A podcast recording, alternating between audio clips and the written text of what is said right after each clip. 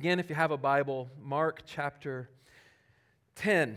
Um, this is, you know, I love preaching through the books of the Bible, but what is the benefit of preaching through books of the Bible is there's certain topics that probably as a pastor or just a person, like, doesn't even have to be a pastor, it's like, oh, it's easy to preach on these things, a lot harder to preach on other things. And so, like last week, it's a really difficult passage talking about marriage, divorce, and remarriage. Um, I believe that's not online. We had an issue with our live stream, so hopefully, I think we can. We're to have to manipulate a little bit of the, the, that from last week, and maybe that'll get up this week. So feel free to check that out or um, as well. But um, we've dealing with the teachings of Jesus uh, through this section, and a, really this big section, starting kind of in cha- towards the end of chapter eight, all the way through chapter ten are these kind of harder sayings of Jesus. Uh, Mark has been brief and he's quick, and so if you want harder teaching, feel free to read Matthew. Matthew is going to be even more detailed on some of the teachings of Jesus. But in our passage this morning, what we see and what I've titled this message as is trying to put these two, these three really vignettes, these kind of stories together, is looking at the demands of following Jesus. The demands of following Jesus. And what we see kind of under our first kind of main heading, verse main point is this is one is you must receive the kingdom of God like a child. You must receive the kingdom of God like a child. So if you have a Bible, I invite you to read with me. You don't have to read out loud, but Mark chapter 10, starting in verse 13. And what we'll see is Jesus teaching about little children.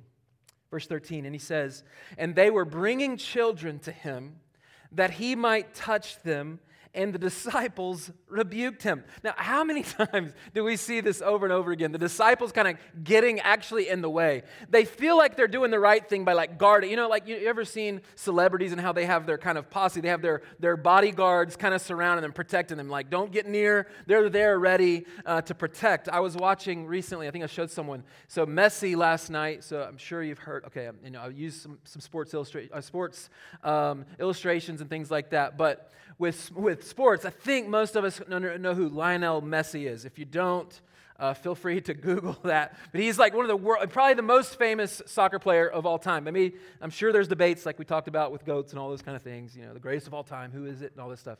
But Messi last night played in Charlotte that's my hometown, if you didn't know already. Um, and so, and so for he's playing now towards the end of his career. He moves over to the, the Major League Soccer. You know, it's kind of down the tier of Major League sports. And um, but he played last night, and they lost one to nothing to my home team, Charlotte FC. They barely sneaked into the playoffs. Like, finally, a sports team made it to the playoffs from Charlotte. It's been a minute for me, I'm not going to lie. The, the, we're still waiting on the Panthers to win one game this year. Uh, maybe it'll happen at some point uh, for me, but don't hold your breath. Um, but I was watching a video, and here's Messi playing on the field.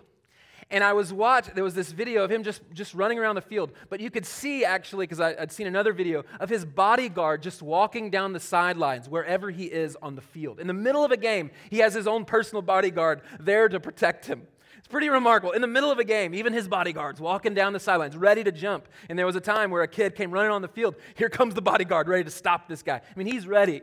Like, picture that. This is the disciples. Here's people bringing their children to Jesus, and the disciples are like, whoa, whoa, whoa, what are you doing? Like, they're like little guardians protecting Jesus from these children. And I think what we have to understand about this is we don't get this. I think I said this a few weeks ago is in the, in the Jewish culture of the day, and really not just the Jewish culture, the culture of the day, Roman culture especially, even more so than probably Jewish culture, was children were more of kind of like a nuisance. They're, they're kind of in the way. They're, they have no status, no rights. Many children, sadly, were discarded. They were left to themselves.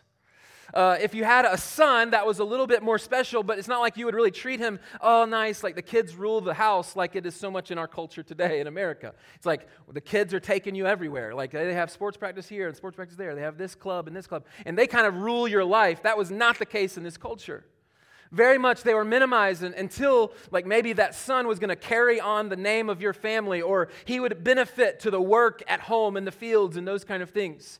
Children were not viewed as in, high, at a high way, in a high, a high view in that culture. They were very much discarded. And so naturally, as Jesus, they're like, they're thinking, their thoughts are, this is a waste of Jesus' time. Jesus has a lot busier things to do. He has more important things to do than to deal with children. So they are rebuke. I mean, that's a strong word. That same word for rebuke is what's used when Jesus is talking about rebuking demon possession. When he's rebuking a demon and saying, Stop, get out of him. I mean, they're, they're, they're very much strongly against, like, no, no, no, these children don't need to be messing with Jesus. Jesus has more important things to do.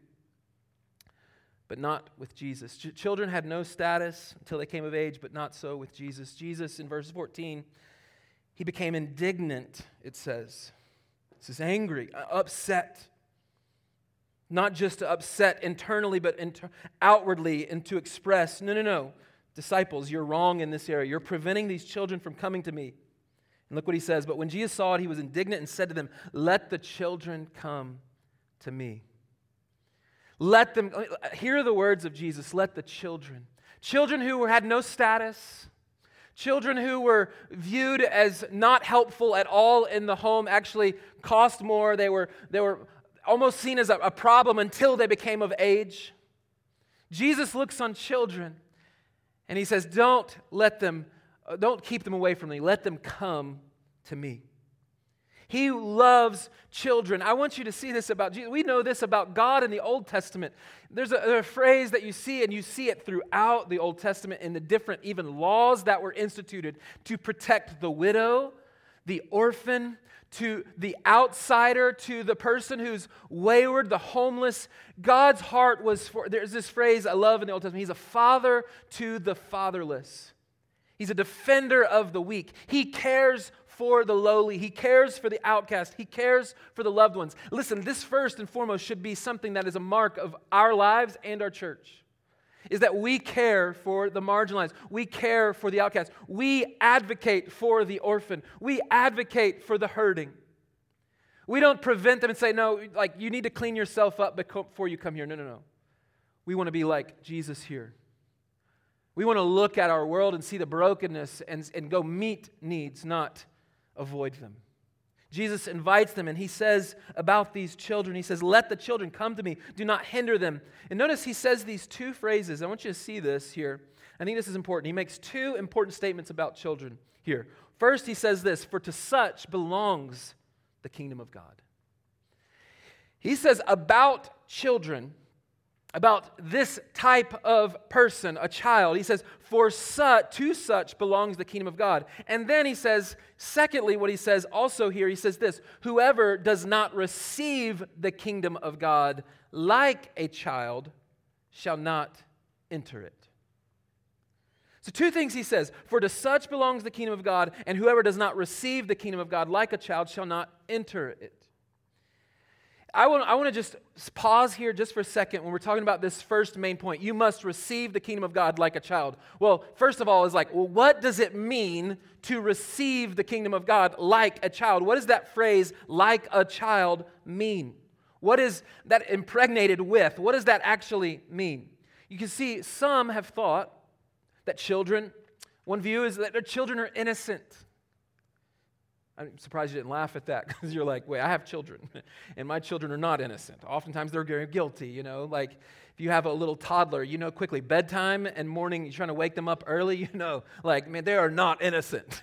you know, it comes around food and all those kind of things. They want more, they're begging, they're crying, they're losing their mind over something, right? They're not so innocent. But some have thought, like, oh, the innocence of a little child. Because that is a phrase we use, like the innocence. Like they're not, they haven't been hardened by the things of this world, like the innocence of a child.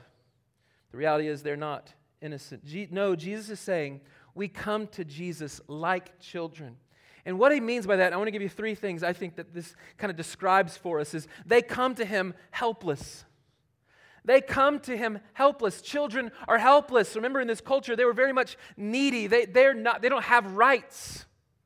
They're helpless. They come to him needy. They, uh, listen, if you, I mean, we're talking about little children. Little children need their mom, they need their father, they need someone to feed them, get them food, help them, bathe them, clean them, wash them. They need their essentials met. They're very needy, they're helpless, and they're needy. I mean, you think of an infant and all of its needs. It can't do things independently of itself. It needs the loving care of a mother. It needs the loving care of a father. It needs a home, and it needs people who will provide and meet its needs. They're needy. And then also, as children, we think of this too. They, they come dependent. I mean, all these are kind of interchangeable a little bit, but helpless and needy and dependent. They need help. And when Jesus is saying, Listen, let the children come to me, for such is the kingdom of God. And also going on to say, uh, Whoever does not receive the kingdom of God like a child shall not enter it. He's saying, for someone to enter the kingdom of God, they need to come helpless. So, what do you bring to get into eternal life? What gives you eternal life? What brings salvation? What do you come with? Do you come with your gifts and hope that your sacrifices will get you forgiveness by God. If you come and you bring your, your, um, your best and all these things, and you come and you bring all these things to God, what do you bring? No, no. What you bring and what you need to bring to Jesus is actual need. I come helpless. I come broken. I come needy. I'm poor. Spiritually poor. I am in need of you. You come like a child, completely dependent, needy, helpless. And now we move to a story of a man who is the complete opposite of a child. This rich young ruler. Might be saying, well, where do we get the name rich young ruler? It might be if you have an ESV Bible, which I do in front of me as a translation, it's titled Rich Young, rich young Man. And in the story, all it tells us is a man ran up and knelt before him and asked him a question. Well, from, Matthew, from Luke 18 18, uh, Luke calls him in the same story, calls him a ruler.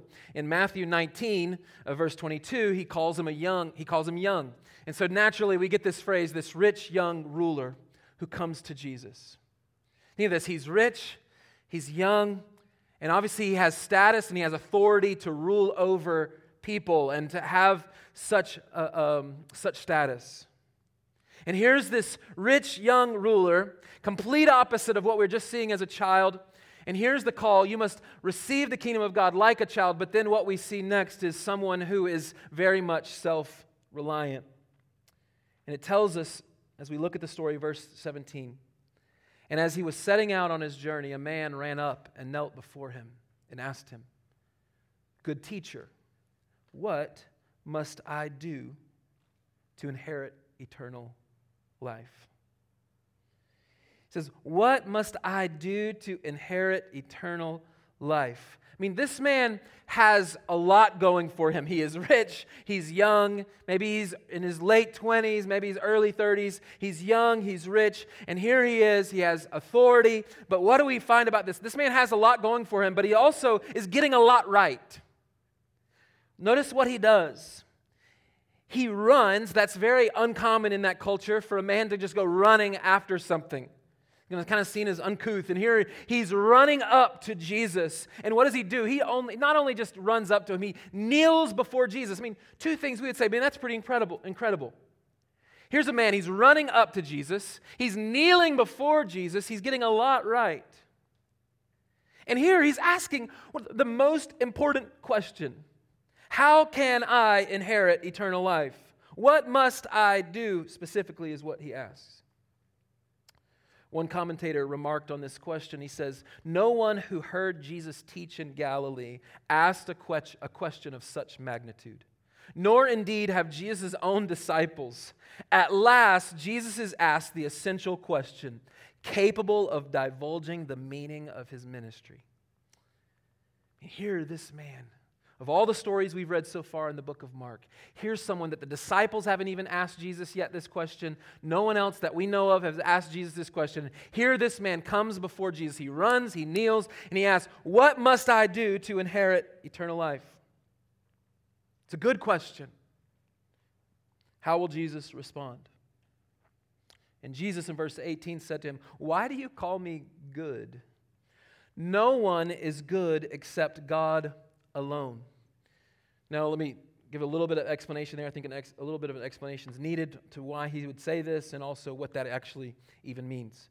Uh, Judaism, only God, in their view, in their culture, only God by nature was good.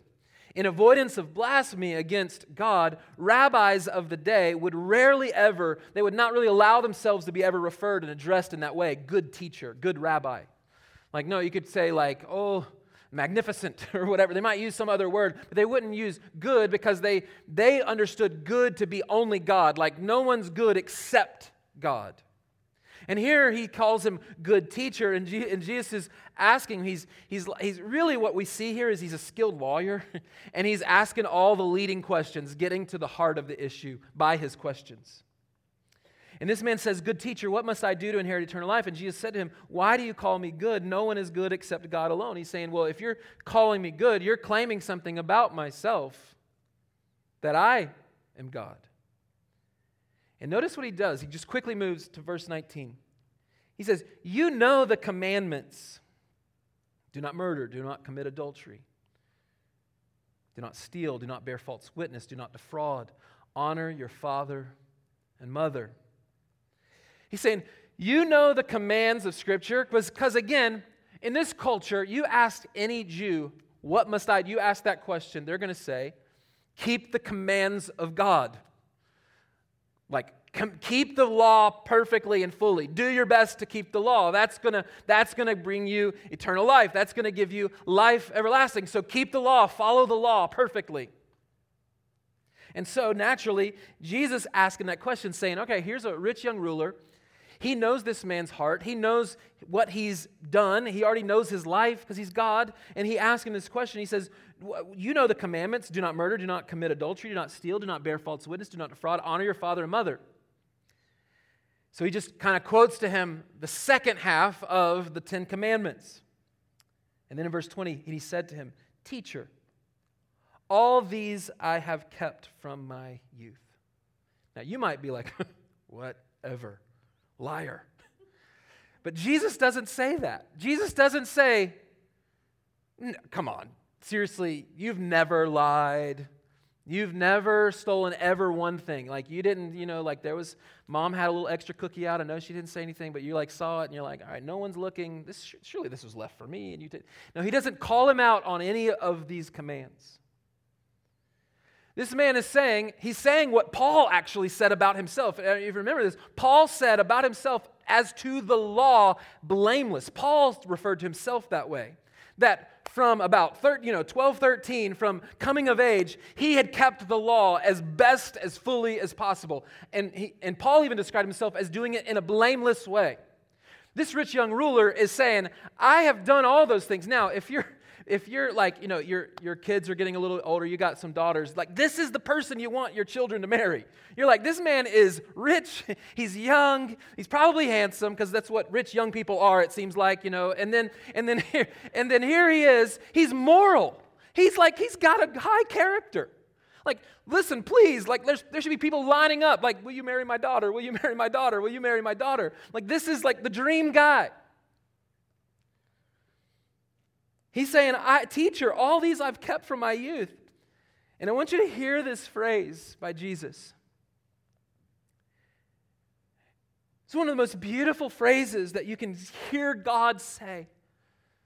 He says, and Jesus, looking at this rich young ruler, this man who seems to have it all, he loved him. What a phrase that Mark puts in here. Jesus looks at this rich young ruler and he loved him. But here's the question if someone really loves you, do they tell you what you want to hear or do they tell you what you need to hear?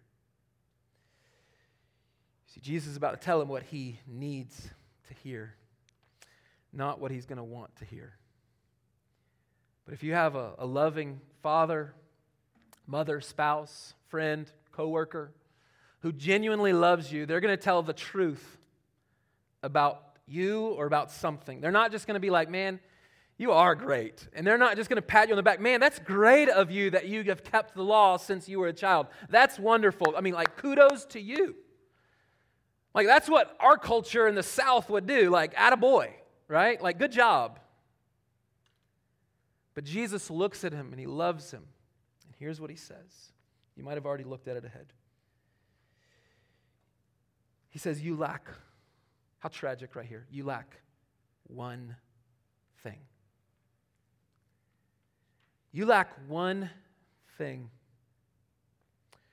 Jesus, skilled lawyer, as a skilled lawyer, he's not an actual lawyer, but as a skilled lawyer, he is digging deeper with his questions and leading him to a conclusion. And here, Jesus says, Sell all that you have and give to the poor, and you will have treasure in heaven, and come follow me. One thing Jesus comes after his heart, he looks at him, he loves him, and he says, Sell all your possessions, give it to the poor, and come follow me. It's one thing. But remember, back to our first point, I think it's still on the screen. You must receive the kingdom of God like a child. And here I want you to see the second one. We must let go of our self sufficiency to follow Jesus. This is why he is the opposite. He has it all. He has riches, he has status, he has morals, he has everything. But here's the problem a lot of that is stacking up actually against him. Because who needs God if you have everything? Who needs God to meet your needs when your needs are met? Who needs God if you have it all and if you're good and you're a pretty good person? Why would you ever need God? You see, this is the problem. This is the problem for us. This is the problem for me. This is the problem probably for you is that we like stuff, we like things, and we're very much self sufficient. Listen, I can, I can prepare a message to you without, quote, needing God. That, that is blasphemy, basically. I don't mean it that way. And my point is not to mean I can do it without God. The point is, I can do it on my own. I can go and say, Well, I've got this, God. I, I'll study, I'll prepare, and I'll speak.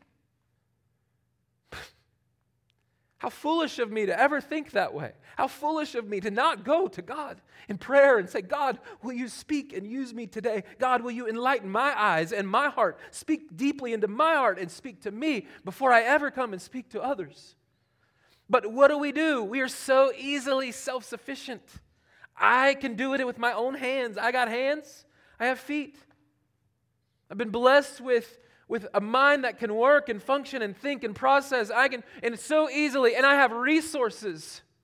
I don't have very many needs that I need. I mean, there's plenty of wants, but there's not many needs that I have. I don't think, I actually can't really think of any where it's like, oh man, I really need, because I, I can get it. I need milk today. What am I going to do? I'm going to go to the grocery store. I'm going to get some more milk, and I'm going to pay for it with money that I have. Jesus coming after me says, let me hear this. He's so stinking close, but yet he's so far away. One thing he lacks. One thing. Sell all that you have and give it to the poor, and then come and follow me. Renounce all and follow me. Remarkable. So, what is Jesus doing when he's asking him to do this? Does this mean, like, to follow Jesus, I have to renounce all and give up all my possessions, sell it to the poor, go give it away, give it all away? Not when I die, but now. And I'm just going to live off the land and hope to make it. No, this is not what he's teaching. But what he is coming after is idols. You see, he kept, maybe he did, kept the laws of people. He'd not lied, maybe he'd not stolen. Maybe not defrauded anyone, as the word is used here. That's not one of the Ten Commandments, but it's probably an application of some of the others of bearing false witness, especially with him being a rich ruler. Maybe defrauding could have been a problem. How did he get his money and his wealth? He didn't murder anyone. He's, I, I'm blameless. But what he was missing was number one you shall have no other gods before me. He thought he was blameless when it came to the law, but he was missing the first. No other gods, none other before me. You see, what a statement by Jesus. One thing missing, and it's the most important. One thing is keeping you from following me. And Jesus is coming right after that one thing. He's helping him, he is exposing this man's heart to himself. It's an idol that he didn't know maybe even existed. And here's the problem, and so many fall short here I will follow you, God. And we put this little two letter word in there if. I will follow you if fill in the blank. We want to add Jesus to our lives and say, okay, well, Jesus, yeah, come be a part of my life. I, I, feel free to fill in the gaps, as it were. Jesus saying, if you are putting your trust fully in me, you're going to renounce all other things. And the one thing he lacks is Jesus above all else. He is in love with stuff, with things that won't satisfy. I think this is why this is so fascinating. Why is he coming to Jesus to ask this question? You ever thought about that with this story? Maybe you're a little bit familiar with this story before, heard it, because it is in all of the Gospels Matthew, Mark, Luke, and um, in those three synoptic Gospels. You ever wondered why did he come to Jesus to ask this question? He's kept the law perfectly. He has everything he ever could need. Why does he come to Jesus to ask this question? But what must I do? Like, I think, I mean, I'm pretty sure I'm doing everything that a, a Jewish boy and man should be doing. Like, maybe I'm missing, maybe I'm missing something. You see, I think deep in his heart, he knew something was missing. I'm keeping the law, but something's not right. I read a, a quote this week. Not a quote, I read a tweet, because that's what I tend to do read Twitter. and Ja Morant, so you probably don't know who Ja Morant is. If you do, welcome to basketball world. So it's the NBA. Um, unbelievable superstar. Came on the scene, coming from a Murray State small school. Hit it big. I mean, amazing. I mean, jumps out of a gym, all this stuff. amazing talent. He said this week, I mean, he said it this week, earlier this week or the beginning of uh, the end of last week. Here was his statement that he just wrote to his all these millions of people who follow him. He said this. He said, It's a different story for me. It seems I got everything that I ever dreamed, but I can't find peace. Michael Jordan actually said something very similar he said the same, very similar. He said, How can I find peace away from the game of basketball? You see, because you're not meant to find peace anywhere else. Everyone's on a peace quest. We want a, a full, easy, comfortable life, and we're on a peace quest. And the problem is here's a man who has Ja Morant, status, I mean, you're talking about, I mean, he's got shoe deals, he's got shoes being made by him, all these things. His name's on gear, his name's on so many fans of his all over the world, all over the world, literally. Here he is, he has everything. He has money, he has success, he has everything going for him. But here's a man who looks and is by his attitude over the past year and some of the actions he's had, getting in trouble with the law and everything, is he's on a quest for peace and he can't find it. And I believe that this rich young ruler, he was missing something because all of us are missing that something. And all of us are in search of it, but we're trying to find it in things. Some people find it in success and they find it in their work and they're hoping that it's there. But then when that job loss comes, all of a sudden, your world is literally turned upside down because you are finding your sense of worth in that thing. Maybe it's in a relationship, it's in children, it's in success, it's in all these things. We can put it in all kinds of things. Calvin said it really well. He said that our hearts are like idol factories. They just create more idols. They just create more things that you want, things that you want to, to worship, things that you want to do. And see, the reality is this is money is meant to be a tool, not a savior. And you and I can so easily become a slave to it. See, Jesus talks a lot about money because he knows its power. He loves, this man loves the security, the safety of his wealth. He loves his things. And so, after one of the most beautiful expressions, Jesus looked and loved him, we get one of the most tragic statements. Listen to what His response is in verse 22 disheartened, grieved by the saying, he went away sorrowful. Why? Because he had great possessions. Jesus came after the idol, and the rich young ruler said, I can't do that. He can, he's not willing to let go. He wants Jesus and. He wants Jesus and his stuff. I will follow you, but not if you take away that. Why? Because that was his security. He was God was saying, I need all of you. You need my full, I need your full trust. You need to trust me completely to provide for your every need. Who knows what would have happened if this man would have sold his possessions and given to the poor? Most likely, God would have blessed him immensely.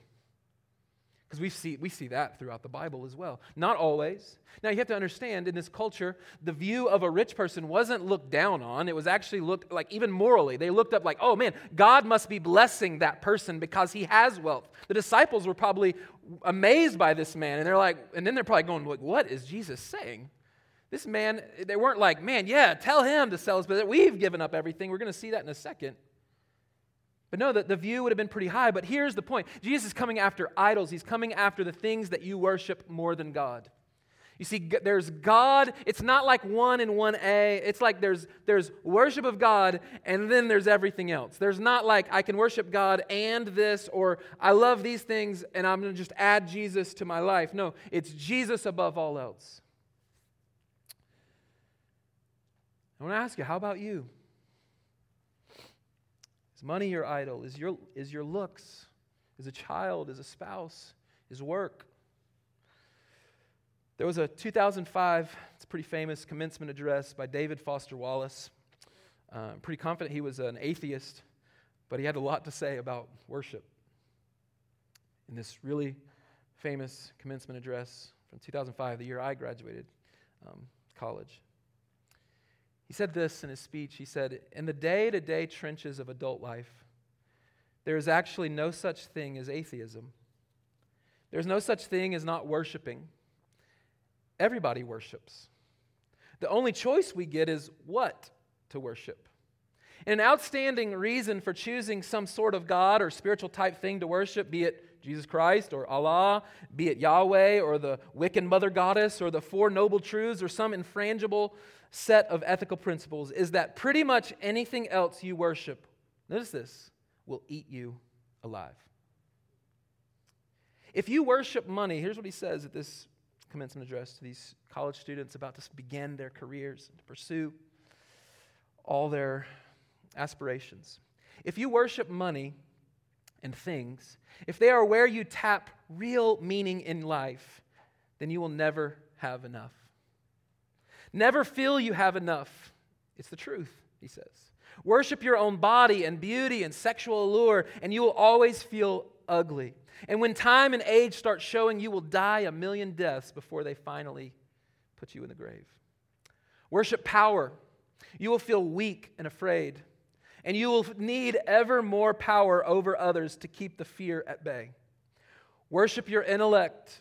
Being seen as smart, you will end up feeling stupid, a fraud, always on the verge of being found out, and so on. Notice this. Look, the insidious thing about these forms of worship is not that they're evil or sinful, he says, it is that they are unconscious. They are default settings. That's why I think Calvin did get it right when he said our hearts are idol factories. And here's the problem is you put those idols and you make those good things. Things that are good, but you make them God things, they will fail you and you'll be a slave to it. And here's what his point is saying is you'll, it'll actually destroy you. It'll, it'll, it'll ruin you because you'll, you'll want it, but you'll eventually lose it or it won't be there. I mean, I can tell you, I feel like over the past five years hearing story after story of people who had it all and they end their life with no one around them and nothing and they feel empty. Why? Because they're not meant to find it in this world. They're meant to find it, find it outside of themselves and outside of this world.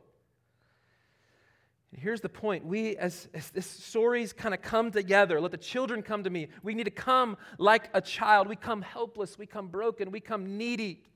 Here's a man who's coming not needy, and he doesn't get it. And so naturally, Jesus responds. And I want you to see this. And Jesus, verse 23, we'll move quickly here.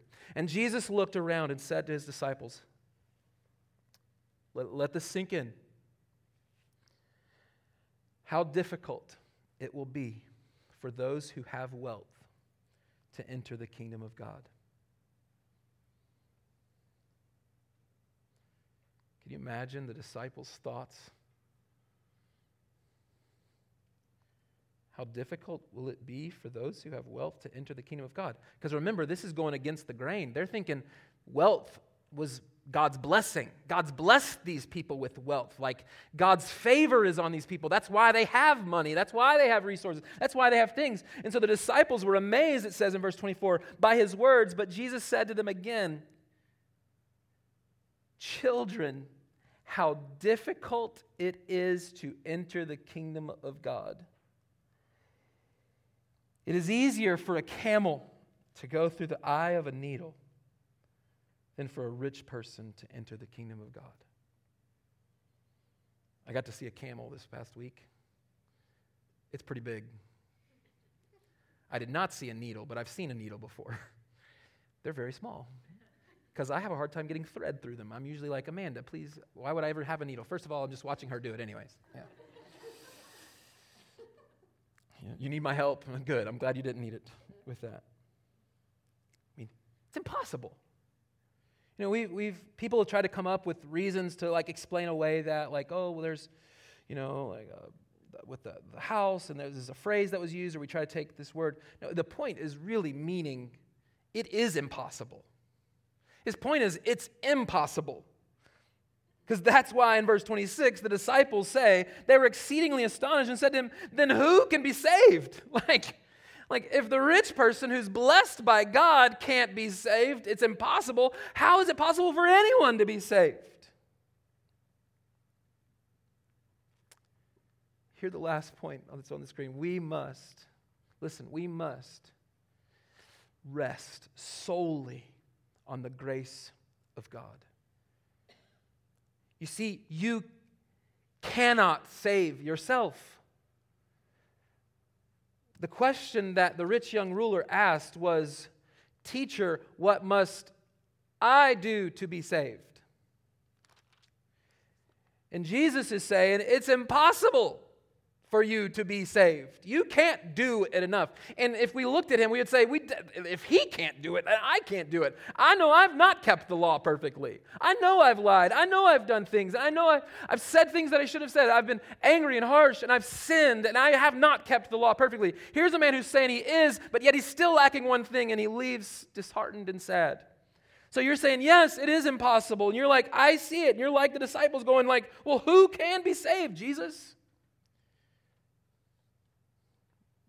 Verse 27 Jesus looked at them and said, With man it is impossible, but not with God.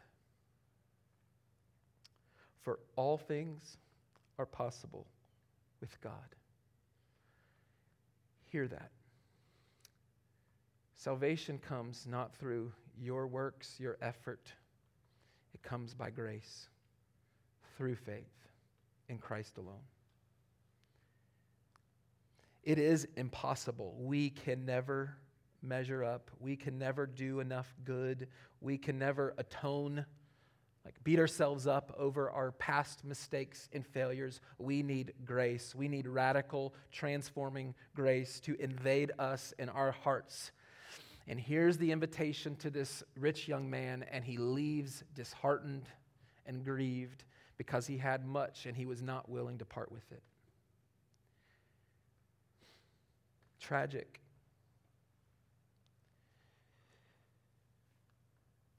So, Jesus, responding to G- Peter's question, Peter going to speak up for the group this time again. Peter began to say to him, See, he's like, Well, Jesus, we've given up everything. Like, this man's not willing, but we've done it. like, hey, I'm over here. I've, we've left our families, we've left our livelihood, we left our dad in the boat, and we followed you. Notice what Jesus says. Jesus doesn't get on to Peter again, like, Peter, stop focusing on yourself. He says, Jesus said, Truly I say to you. Listen to the reward here.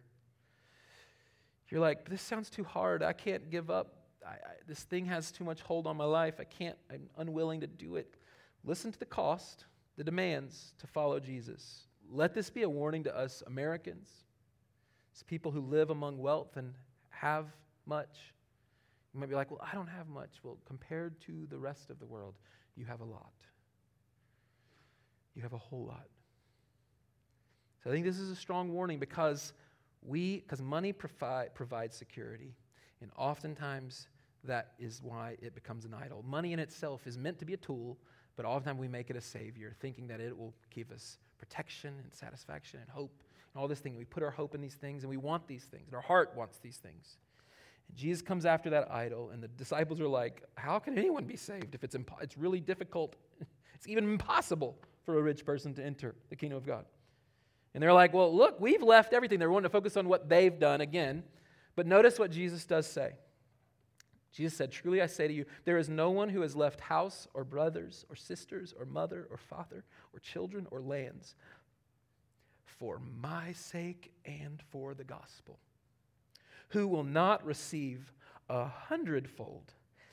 Notice this now, in this time, not just future blessing, now in this time, houses and brothers and sisters and mothers and children and lands with persecutions and in the age to come, eternal life. Notice that. Just kind of sneaked it in there, right? With persecutions.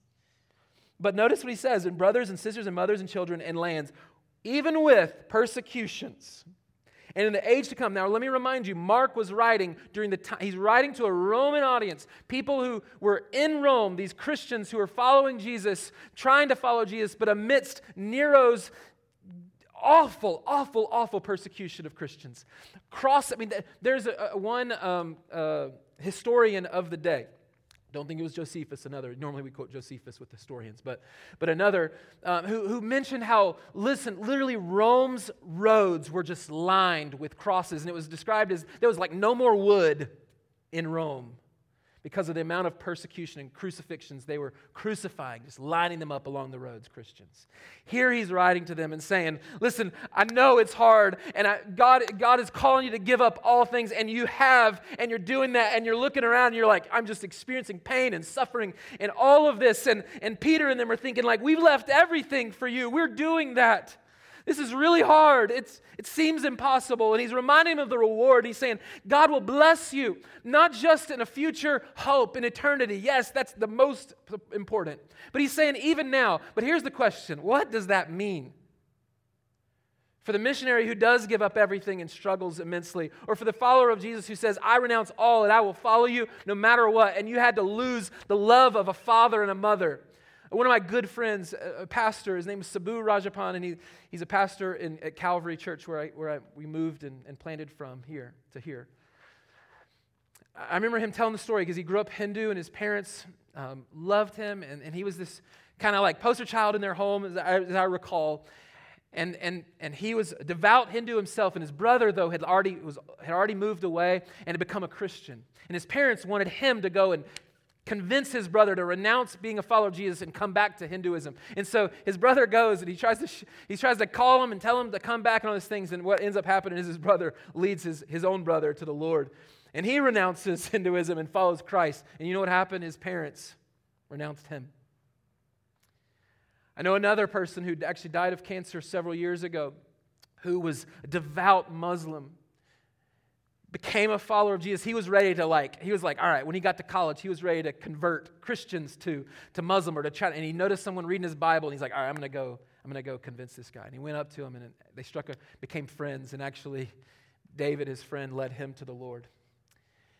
And his parents were completely devastated. In this Muslim context, I mean, this is shame, and this is like you have abandoned us and our family.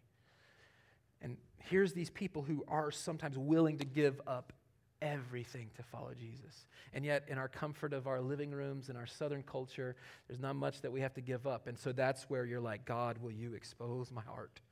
Show me the idols. reveal to me if I am genuinely a follower of you or not. And here, to explain this, last week I felt like I gave a little dig to John Piper, so I didn't want to do that this week. So I'm going to give him, I'm going to give him, uh, help him, let him explain this really well. He said this This text does not mean that you get materially rich by becoming a missionary, at least not in the sense that your own private possessions increase. It means mainly that if you are deprived of your earthly family in the service of Christ, it will be made up a hundredfold in your spiritual family, the church. But even this may be too limiting. What about the lonely missionaries who labor for years without being surrounded by hundreds of sisters and brothers and mothers and children in the faith? Is the promise not true for them? Surely it is.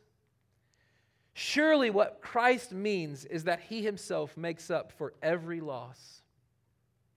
Let me repeat that. Surely, what Christ means is that he himself makes up for every loss. If you give up a mother's nearby affection and concern, you get back 100 times the affection and concern from the ever present Christ. If you give up the warm comradeship, com- of a brother, you get back 100 times the warmth and camaraderie from Christ. If you give up the sense of at homeness you had in your house, you get back 100 times the comfort and security of knowing that your Lord owns everything, every house and land and stream and tree on earth. Isn't what Jesus is saying to prospective missionaries just this? I promise to work for you and be for you so much that you will not be able to speak of having sacrificed anything. And he goes on to say that's exactly what Hudson Taylor took from this passage. Because at the end of his 50 years of missionary labor in China, he said, Hear this, I never made a sacrifice. From our perspective, we may see it that way, and maybe it feels that way. It is, can't imagine the difficulties of saying, I'm going to follow you, and I'm in a Muslim home in the Middle East, and I'm going to follow Jesus. I'm going to renounce all. And like, that might mean death tomorrow. It might be I'm hanged later. Maybe it means I lose everything. I can't get a job, but you are worth it, Jesus. Hear the example. See, Jesus isn't saying, rich young ruler, man, like you've got to do this. No, Jesus is the example of the rich. He's the actual, real rich young ruler. In 2 Corinthians 8 9, it says this For you know the grace of our Lord Jesus Christ, that though he was rich, yet for your sake he became poor, so that you by his poverty might become rich.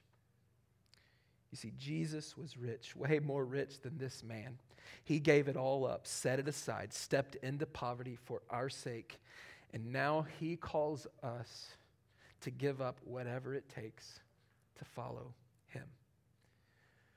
The question for us this morning is will we be like a child? I come poor and needy. I come extremely needy. I'm coming with my need. I'm not coming with my self reliance. I'm not coming with I'm not that bad of a person. That is usually our problem. We think we're better than we actually are. Or will we be like this rich young ruler and we hear this demand to follow Christ? And will we, like verse 22 says, will we disheartenedly, disheartened by this saying, go away sorrowful? Because we're not willing to part with what has a hold of us. Will we repent of our sin and put our trust solely in Christ and say, God, you get my life, you get my all, my everything? We sing words like that, but we don't mean them oftentimes. There's a lot of lyrics to the songs that we sing that say phrases like that. It was more heightened to it this morning as I was thinking about this passage and hearing the phrases that we say. Put your trust in Christ, it'll be worth it. Christ will fill all of those holes with his absolute perfect love for you. Maybe something has a hold of your heart and you know it. You know, there's something that, like, if that was taken away, I just, I couldn't live anymore, despondent. If I lost this job or this person died in my life, this loved one, or if God took away this skill that I have and I just lost it, I couldn't live. Listen, that most likely means it's an idol and it has become God to you and you worship it. Jesus saying you can't follow me and that. You need to give it up. I have to, God, search my heart. I have to ask that often God, search my heart. Purify my heart, purify my motives. It's so easy to be prideful, especially among wealth and having things. I have a home, I have cars, I have all my needs met. It's easy to get self reliant. So, God, search my heart. Show me, like you did this rich young ruler, the one thing that I'm missing. Reveal it and repent and say, God, I, I, I will give it to you. Listen, one easy way to know that, especially money, is a hold of you is your willingness to part with it. Is it easy to give?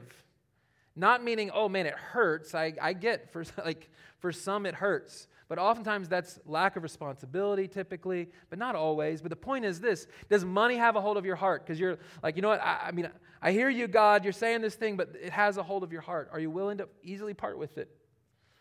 Like, or is it like, you know, oh, man, like the frustration?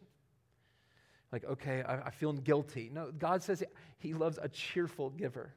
Generosity should be a mark of every follower of Jesus. Next week, um, we're going to have um, the chapels, Wes and Penny Chapel, uh, share uh, next week about their, their work overseas.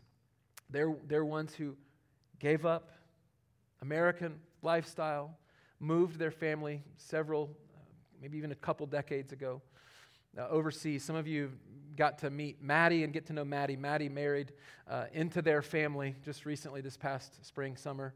Um, and uh, they're going to be here next week to share. They're on furlough. What that means is they're home for this year. They're, they're going and speaking at some of the churches that support them and other things. But they are missionaries in, um, in, in, the Pacific area.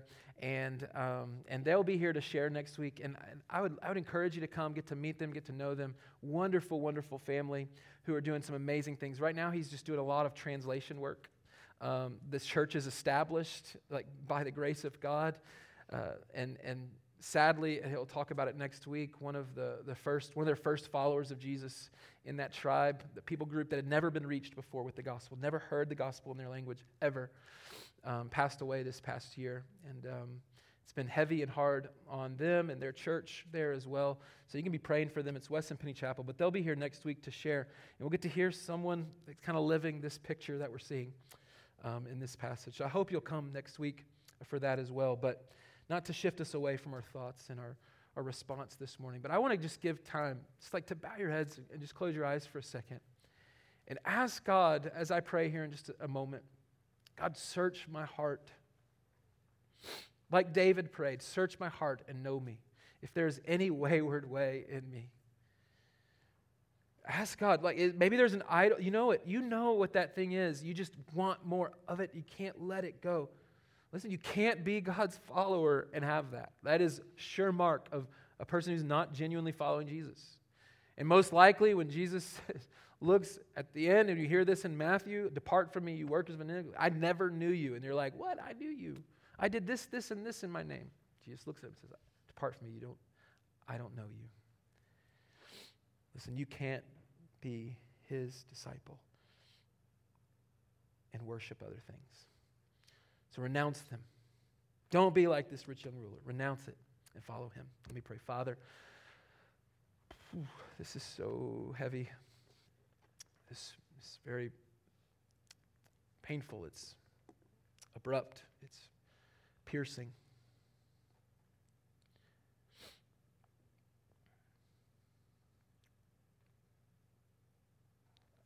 You know my heart, God. You know that I sometimes do question the genuineness of my own faith. Do I really treasure you above all?